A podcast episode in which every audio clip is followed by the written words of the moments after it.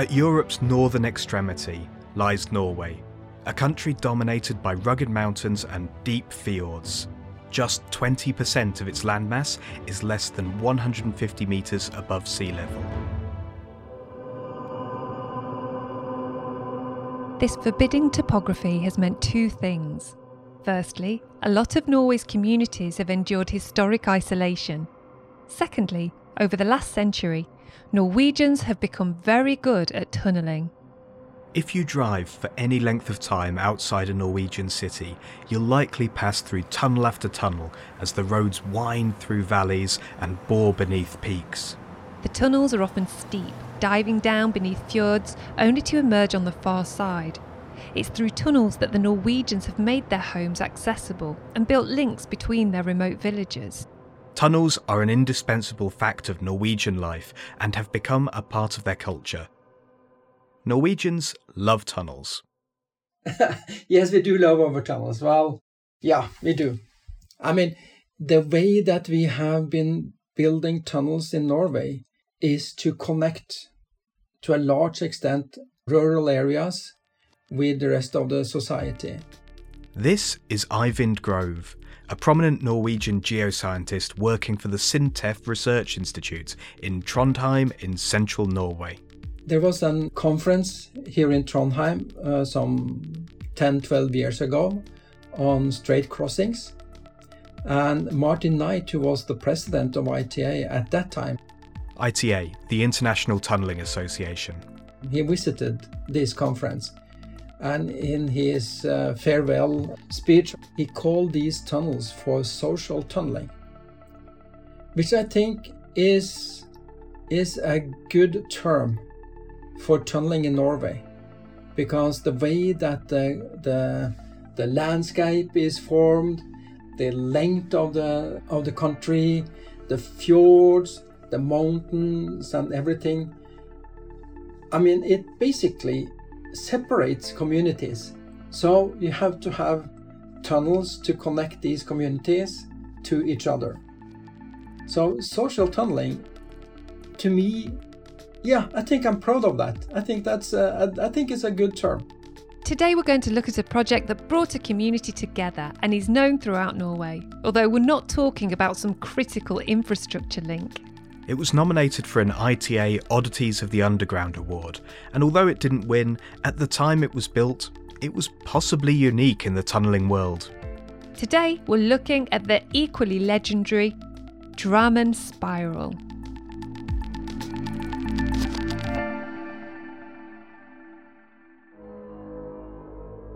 Hello and welcome to the Tunnelling Podcast. I'm Alex Conacher. And I'm Bernadette Ballantyne. In this episode, we are joined by Eivind Grove, a legend of the Norwegian tunnelling industry who has spent his career pushing the boundaries of tunnel science. He'll take us back 60 years to his hometown of Drammen, about 35 kilometres from Oslo. The world was a very different place, and Drammen was facing a number of problems. But first, a message from our sponsor. Support for this episode comes from Tsurumi UK Tsurumi UK provides a range of superior quality, highly durable, single, and free phase submersible pumps that can withstand the toughest of conditions in tunnelling and construction projects. They recognise that tunnels are digging deeper and demands are increasing. That's why Tsurumi UK provide a wide range of reliable products designed for pumping almost any type of liquid. They understand that removing residual and contaminated water is vital in maintaining a safe working environment in tunnel construction, so their aim is to provide products to do just that. Tsurumi pumps are renowned as the most robust pumps on the market, so all submersible pumps are combined with a free year guarantee, living up to their slogan that they are stronger for longer. To find out more, visit their website www.tsurumi.co.uk. That's Tsurumi, spelt T S U R U M I. And now back to the episode. These days, Eivind Grove works on a number of research projects for SINTEF. SINTEF is a research institute probably one of the biggest one here in Europe, and it's covering basically all the different topics that are uh, taught at the uh, university here in Trondheim. SINTEF has been active for 70 years, focusing on industry and applied sciences, while the university stuck to pure research and education. Eivind's team is currently working on something called Supercon, which is, I hope, the next generation of sprayed concrete. We would like to reduce the amount of uh, cement. You know, cement is not a very nice uh, product when it comes to to CO2 uh, emission although he says his real dream would be to make sprayed concrete watertight. Which means that you have to deal with um, the cracking that occurs when the hardening and the setting uh, takes place. So we have to have a crack free, more or less, sprayed concrete, and you have a watertight uh, concrete lining. And that would certainly be, I would say, the next generation of, of sprayed concrete but the highlight of his career was tunnelling in the Faroe Islands, in which the Norwegian love of connecting small communities was brought to the remote islanders.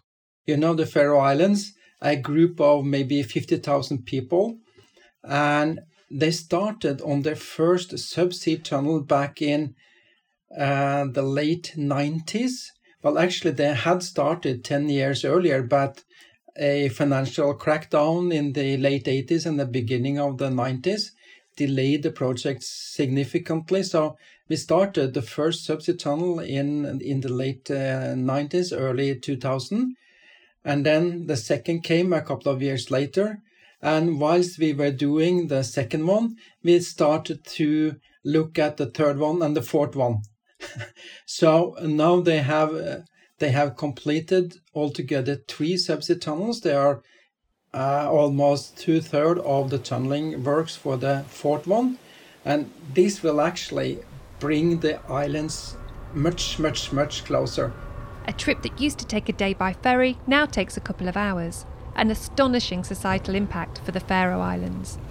And I have had the pleasure of being involved in all these uh, four projects, and it's been really, really amazing and fun. It's one of the yeah, most interesting things I've been involved in during my career. The population of the Faroe Islands is so small that the investment needed for tunnelling is awe inspiring. Much like Norway, it's a nation that cares about uniting people.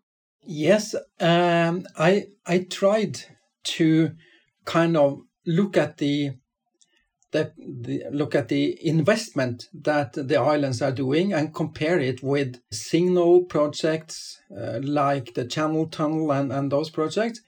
And the investment per inhabitant for these projects they are doing now is eight times compared to those big ones that we that we know as as, as signal uh, projects around the world. So it's a tremendous lift for the for the for the society in in the Faroe Islands to actually do this. Unfortunately, I mean the, the the total cost is you know peanuts compared to the big ones, but I think in in our world, in our tunneling community, we have to sort of uh, put things into perspective and making a ratio between the investment per capital per capita is much more interesting than just looking at the big figure.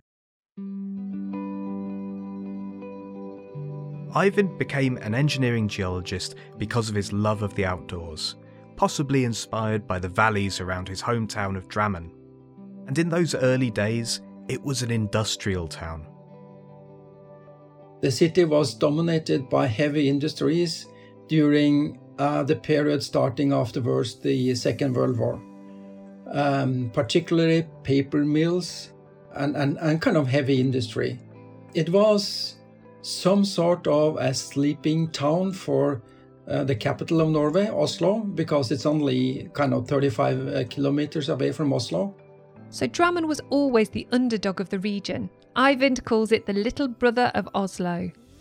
But with Drammen, there is also a fantastic area where you can go skiing, where you can go hiking in the in the woods and and and tenting and doing these kind of things, which is much bigger than you could expect from a small uh, town like Drammen.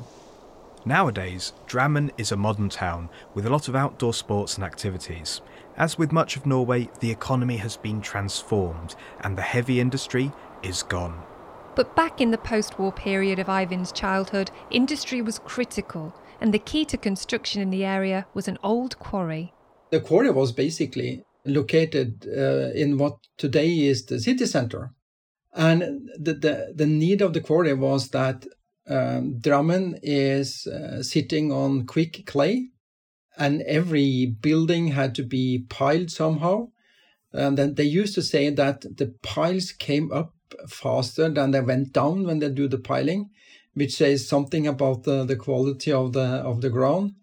And and when they when they started to develop Drammen after the Second World War, a period in which things began to accelerate in Norway, they needed land for various purposes to develop the city itself, and the quarry was sitting in a prime location. And then they came to the idea that, well, why don't uh, abandon this quarry and make a tunnel and use the material from the tunnel to actually start to develop the, uh, the city? And use the spoil from the tunnel, a rock known as Drammen's granite, for construction while freeing up the surface. I think today that's a really, I, th- I think today when we are looking at a greener environment and things like that, the fact that they actually they, they built a tunnel to use the material, to me that's just fantastic. But the tunnel had a dual purpose. The main goal was to get at the Drammen's granite. But Drammen was, as I said, it was a city with a lot of industry and things like that, and didn't really have any particular souvenirs or things that could bring tourists and people to Drammen. So they also needed that kind of, you know, uh, site. They, they wanted people to to visit Drammen. They didn't have anything in particular to showcase, and therefore they made these uh, two purposes in one. That the tunnel would be a nice site to visit in the future when it was completed. And the tunnel takes people to a part of the area where you can go walking, you can go hiking, you can go skiing. Uh, bicycling is unfortunately not allowed in, in this area. And the area used to be kind of a kind of a fortress back in the uh, the really good old days to um, to watch the city of Drammen. The tunnel itself is an ascending spiral. We've linked to a drive through video in our show notes. But it runs for 1,650 metres and completes six and a half loops from the bottom to the top, which is 200 metres up. The tunnel width is 9 metres and the height is 4.5 at the centre line. The gradient is 10% and the curve diameter is 70 metres. Not only do Norwegians love tunnels, they're used to driving through very steep ones routes that people from other nations might find intimidating. So, to me, driving through the tunnel is not a you know it's not a big issue. I mean, if there is a car coming down in the other direction, you will always see their headlights, and the, the, the probability of meeting a car is not very high either because the traffic density on a, on a normal day would be 500s or, or something in that range. During the peak summertime it could raise to a couple of thousand. So i mean if you compare it to to high traffic tunnels elsewhere this is this is this is like driving uh, in a absolutely uh, no traffic tunnel at all the Drammen Spiral has recently undergone a renovation project to bring it up to modern standards, with design and consultancy undertaken by Ramboll. I remember it as a rather dark and a rather wet tunnel because it was, you know, it was made according to the standards of the 50s. And that was quite simple or quite plain standard. There, was, there were no fancy illumination or things like that. It was it was a really basic tunnel that could bring you from from the zero level to the 200 meters above sea, sea level. And, and that's it. So I think that I think that people who were actually I mean today uh, people who came to, or who would come to Drammen and drive through it from kind of big cities around the world would look at it as a rather dirty, dark, uh, and wet tunnel. As we mentioned earlier, Norwegians have traditionally always been good at building very efficient tunnels, high quality due to the conditions, but still at low cost. Yes, I think I I think we claim, well, I'm I'm sure we claim that we are building cost and time effective tunnels. Which means well there is there's a there's a principle in this also, which is saying that the rock mass will act and have a self-standing capacity, which means that you do not need to support it unless you need to. Instead of making a thick 50 60 centimeter concrete lining, we are using sprayed concrete and rock bolts and and reinforce where it is needed. Of course, today the standards have changed and I mean, to put an extra rock bolt or a few extra cubic meters of spray concrete doesn't really make a big difference for a for a big project. But in in principle, they are time and cost effective. At the same time, today we have to fulfill the requirements of safety installations and things like that, which means that this has changed over the last uh, few decades to become more like um, tunnels that you see around the world in respect of safety installations, illumination, and things like that. But the, the principle at the base is that these tunnels should not be uh, uh, having extraordinary support works. I mean, use the self standing capacity of the rock mass. That's a red thread through it. The modern upgrade project began following an inspection by the local fire department, which stated that the spiral could not meet modern fire regulations. That was the main driver for the project, and no surprise for a 60 year old tunnel. The full scope of work included added tunnel support with rock bolts and sprayed concrete, local water and frost protection wherever water could be found, a new drainage system, technical infrastructure, mechanical ventilation to deal with potential fire scenarios, upgraded transformer stations, emergency electrical capacity and lighting, emergency niches, mobile data coverage, and emergency egress. There will also be a light show for people as they drive through the tunnel. It will cycle through morning, afternoon, and night and into the spectacular Aurora Borealis.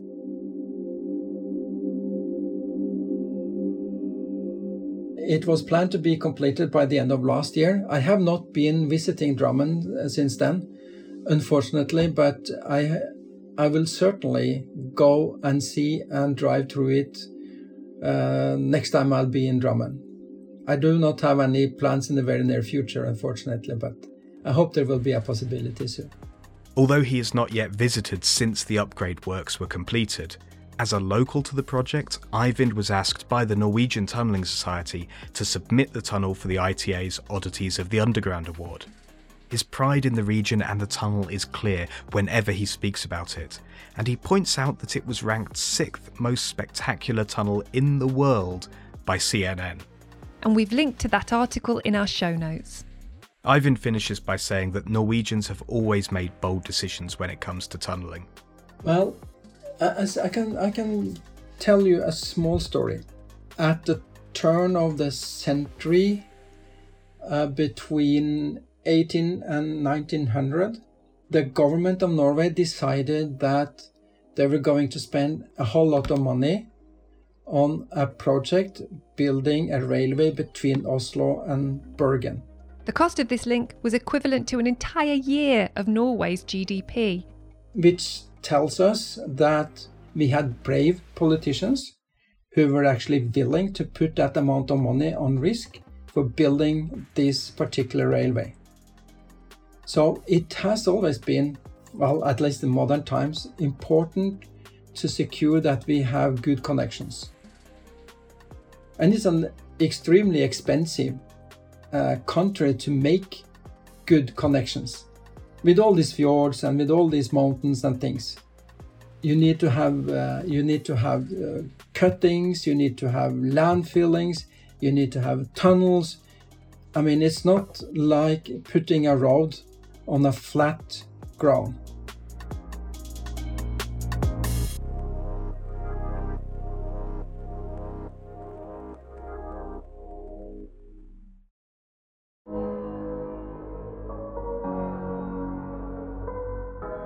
The Tunnelling Podcast is a production of Reby Media. This episode was written and hosted by me, Alex Conacher. My co host was Bernadette Ballantyne, sound engineering by Ross McPherson, series supervision by John Young, and our executive producer is Rory Harris. Special thanks to our supporter for this episode, Tsurumi UK. Thank you for listening. You can find us on all podcast apps, on our website, tunnelling.reby.media, on Twitter, and on LinkedIn.